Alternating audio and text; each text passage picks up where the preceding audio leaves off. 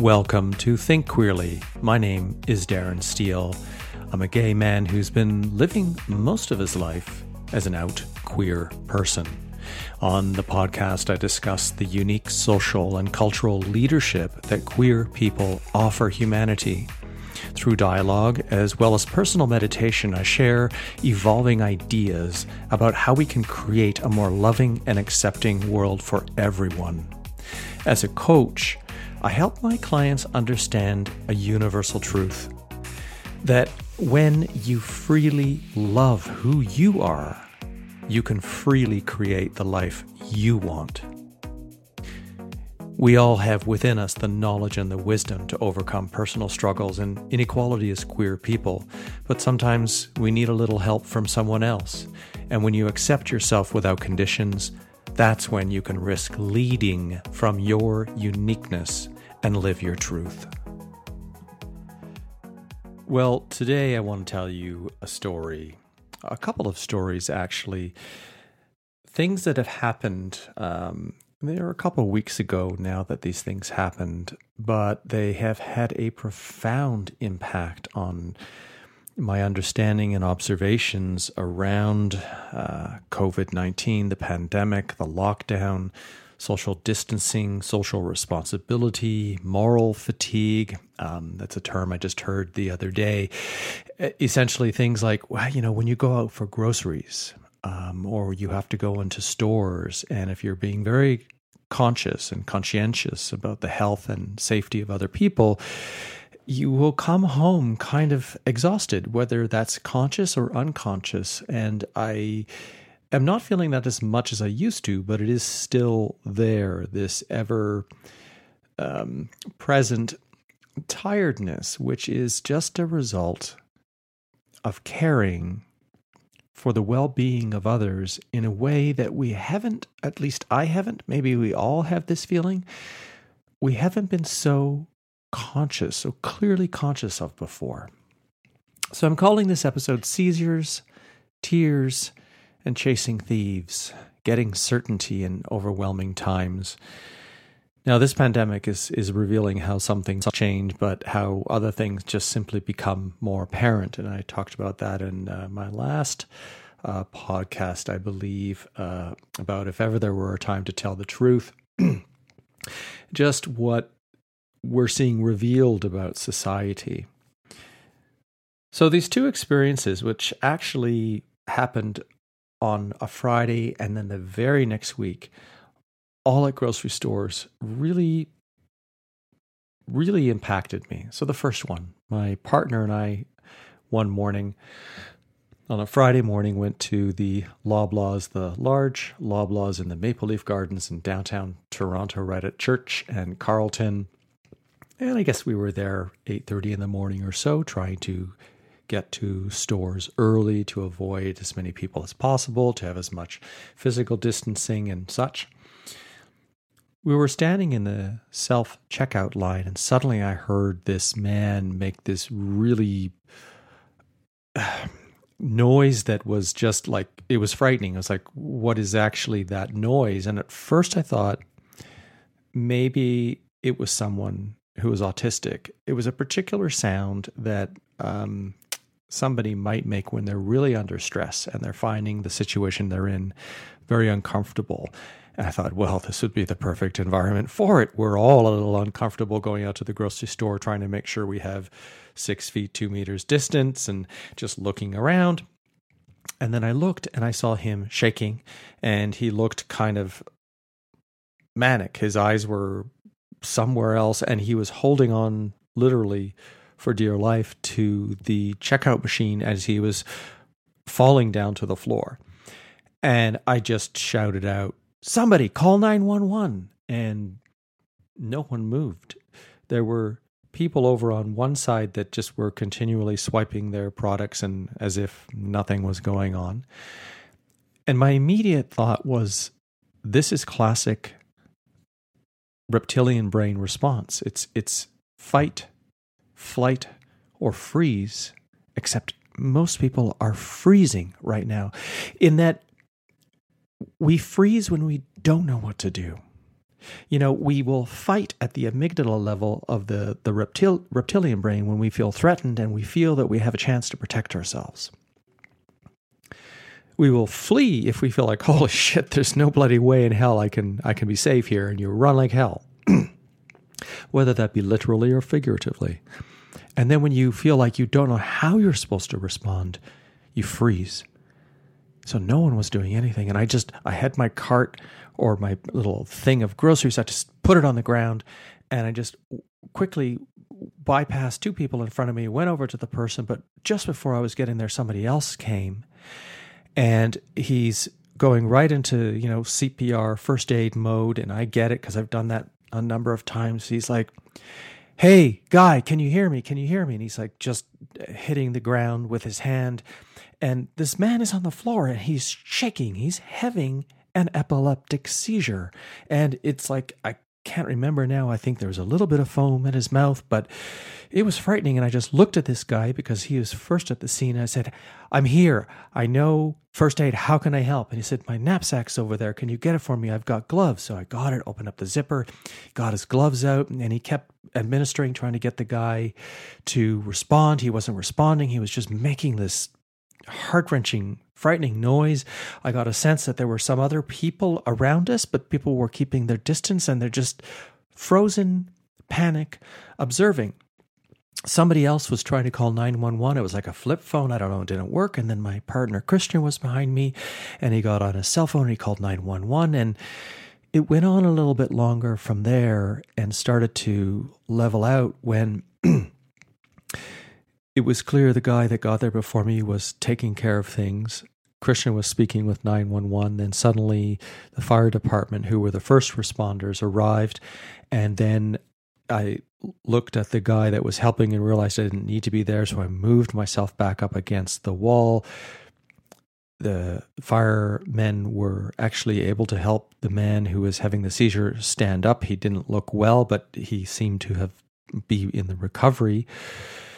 Christian was just finishing up still with 911 because they had a procedure of questions they were asking him. And I was just up against the wall watching all of this. And I thought I was going to burst into tears. I felt like an inner shake because it was, it was just so overwhelming. All that I just explained that I had experienced that that no one seemed capable of doing anything. And on the one level, I understand, but then on another level, I acted yes, through my mind was like, fuck, you know, I'm going to be going right up to people. And this was, this was just a few weeks in to the, the lockdown in Toronto. But it's like, it doesn't matter. It doesn't matter. There's somebody in far worse of a fucking predicament than I am. Go help this person. So that really astounded me that same day in the afternoon in my neighborhood, I just went over to my local health food store where I get some organic, non homogenized yogurt and I get like organic, non pasteurized honey and a few other great things that only they carry. And I love them there. And they finally now had a uh, plexiglass shield up and the woman behind the counter answered the phone and it was clearly someone she knew and said, I'm I just I'm sorry, I can't talk right now. I'm gonna have to call you back. I have a customer. And then she hung up the phone and put her hands over her face and started crying.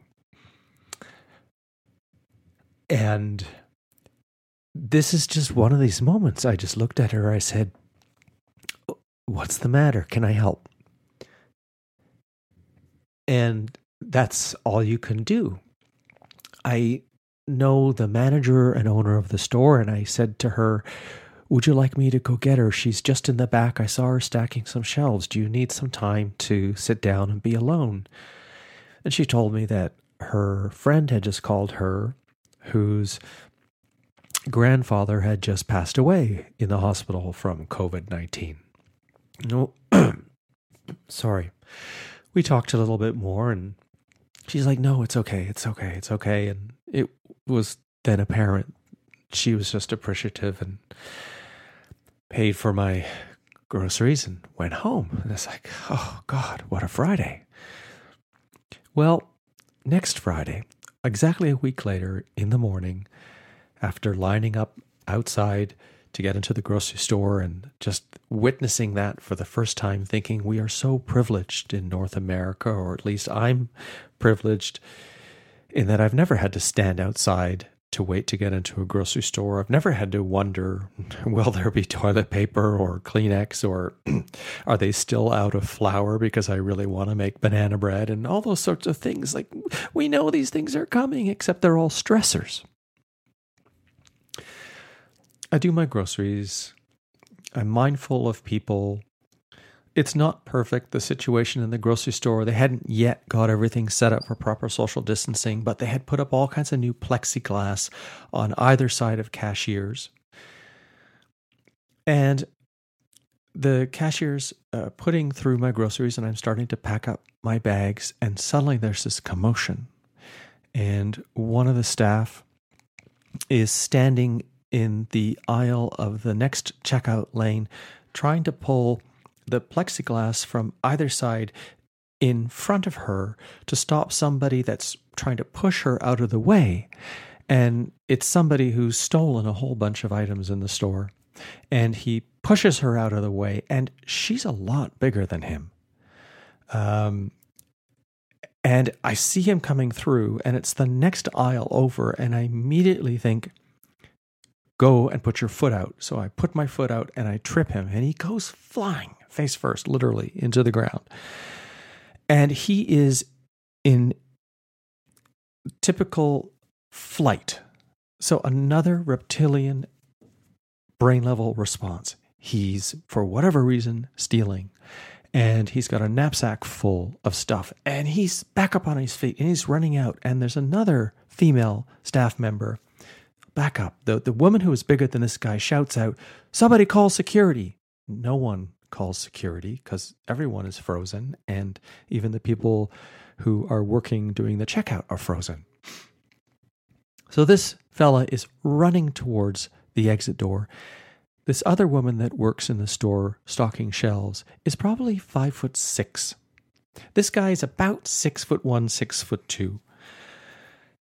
And she is like holding on to one railing and trying to like use her body to block him from going out the exit. And he's pushing and i run after and i'm grabbing on to one of his belt buckles and trying to hold his thigh on his right leg while trying to sort of lean back and have some sort of distance. And what's going through my mind is insane. The thoughts and the quickness and i'm basing everything i'm doing on the woman who works at the store in front of him. I'm following her lead. He shouts a few things he eventually like drops a few things and then he drops the whole knapsack and then she just decides to let him go and i let go and he runs out. And we have some conversations after i talk to a couple staff people out on the street this is after i go back and then pay for my groceries and then put them in the bags and i'm talking to staff and this started earlier in one of the aisles. The the person shoved one of the staff people, and the the manager, I think, is is who was the first woman who tried to stop him. Said, "We have this happen here all the time, theft." It's just part of the neighborhood, but when somebody pushes a staff member, we can't allow that to happen and there was clearly a problem with security not being called that staff had to step in and do this and I went home and I was exhausted. I that I couldn't do any work that Friday afternoon because the adrenaline when it finally came down, I just felt like I had no energy left and I was thinking to myself, did I do the right thing? And I realized that I did. And I talked to a couple people about it just to understand for myself what I did, how I acted, and why I did what I did. and it's this Yes, we know there's food insecurity for a lot of people, and we don't know, I don't know why that person was stealing. Maybe. Eh, so you, I felt bad, but at the same time, we can't have someone using violence to push people out of the way. At the same time, these frontline workers, the grocery store people, are stressed already and are in a situation where they are having to work to maintain their job, but they're in the front line, most exposed to the possibility of getting COVID 19. And there's just, in my mind, a higher level of respect and accountability and personal responsibility that is required at this moment in time that we support these individuals, that we don't act like you know, either arrogant fucking assholes who don't care, or we try in some way, shape, or form to support those people who are supporting us. I'm fortunate that I can work from home.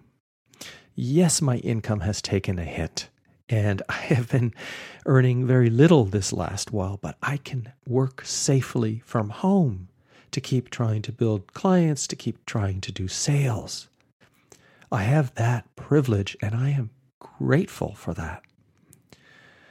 Well, a week or about two weeks after that incident with the thief, Christian and I were just going for a walk and then we stopped in to No Frills because I needed to get about 30 $40 worth of things.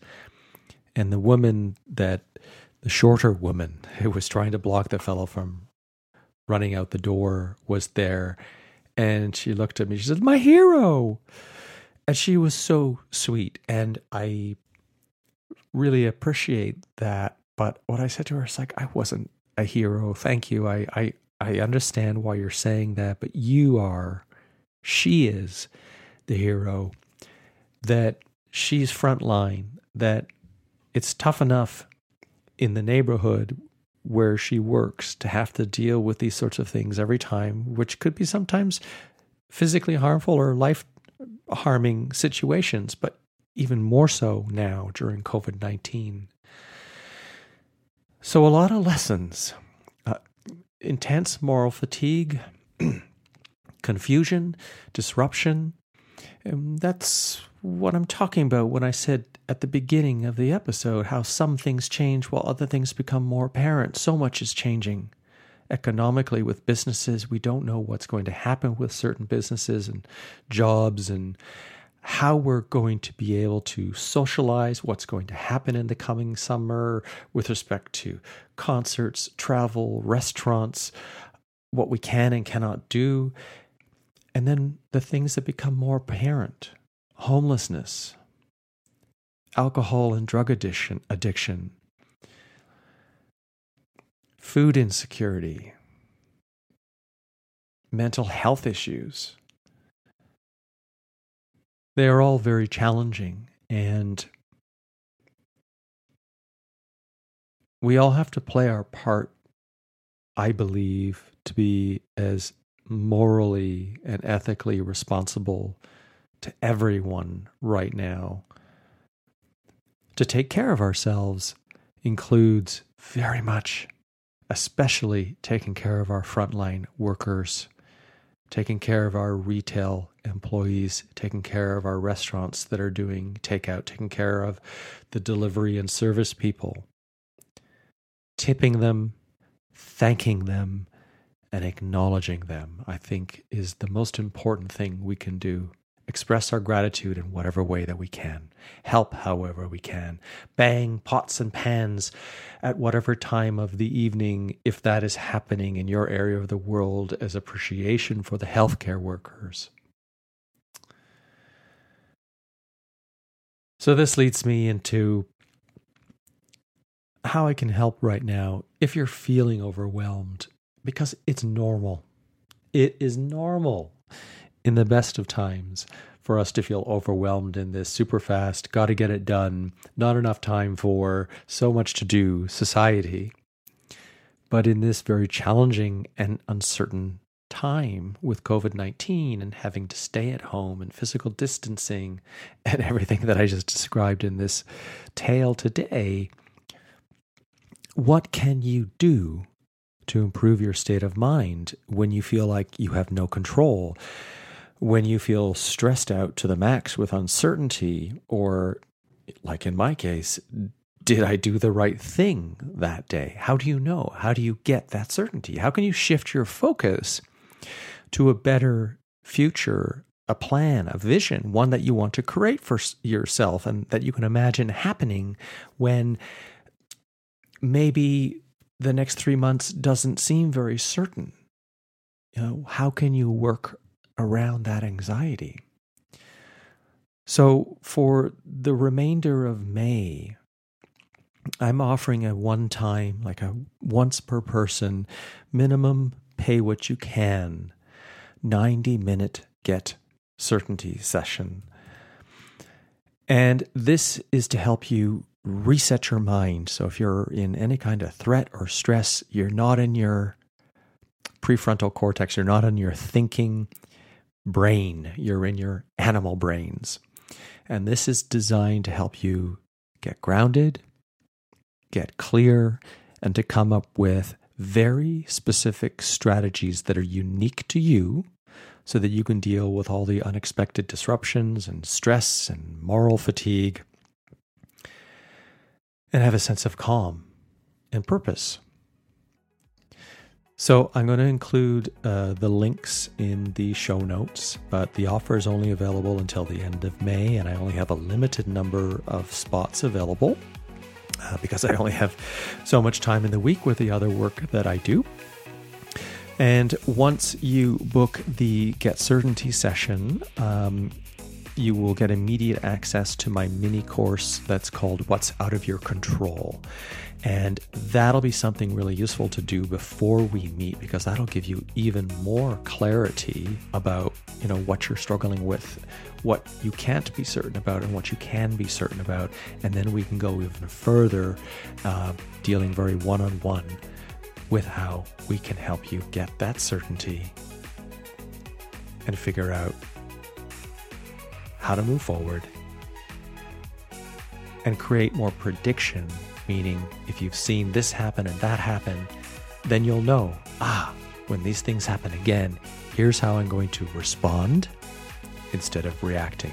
And that's what gives you the certainty, which leads to calmness and peace of mind. As always, thank you so much for listening and think queerly.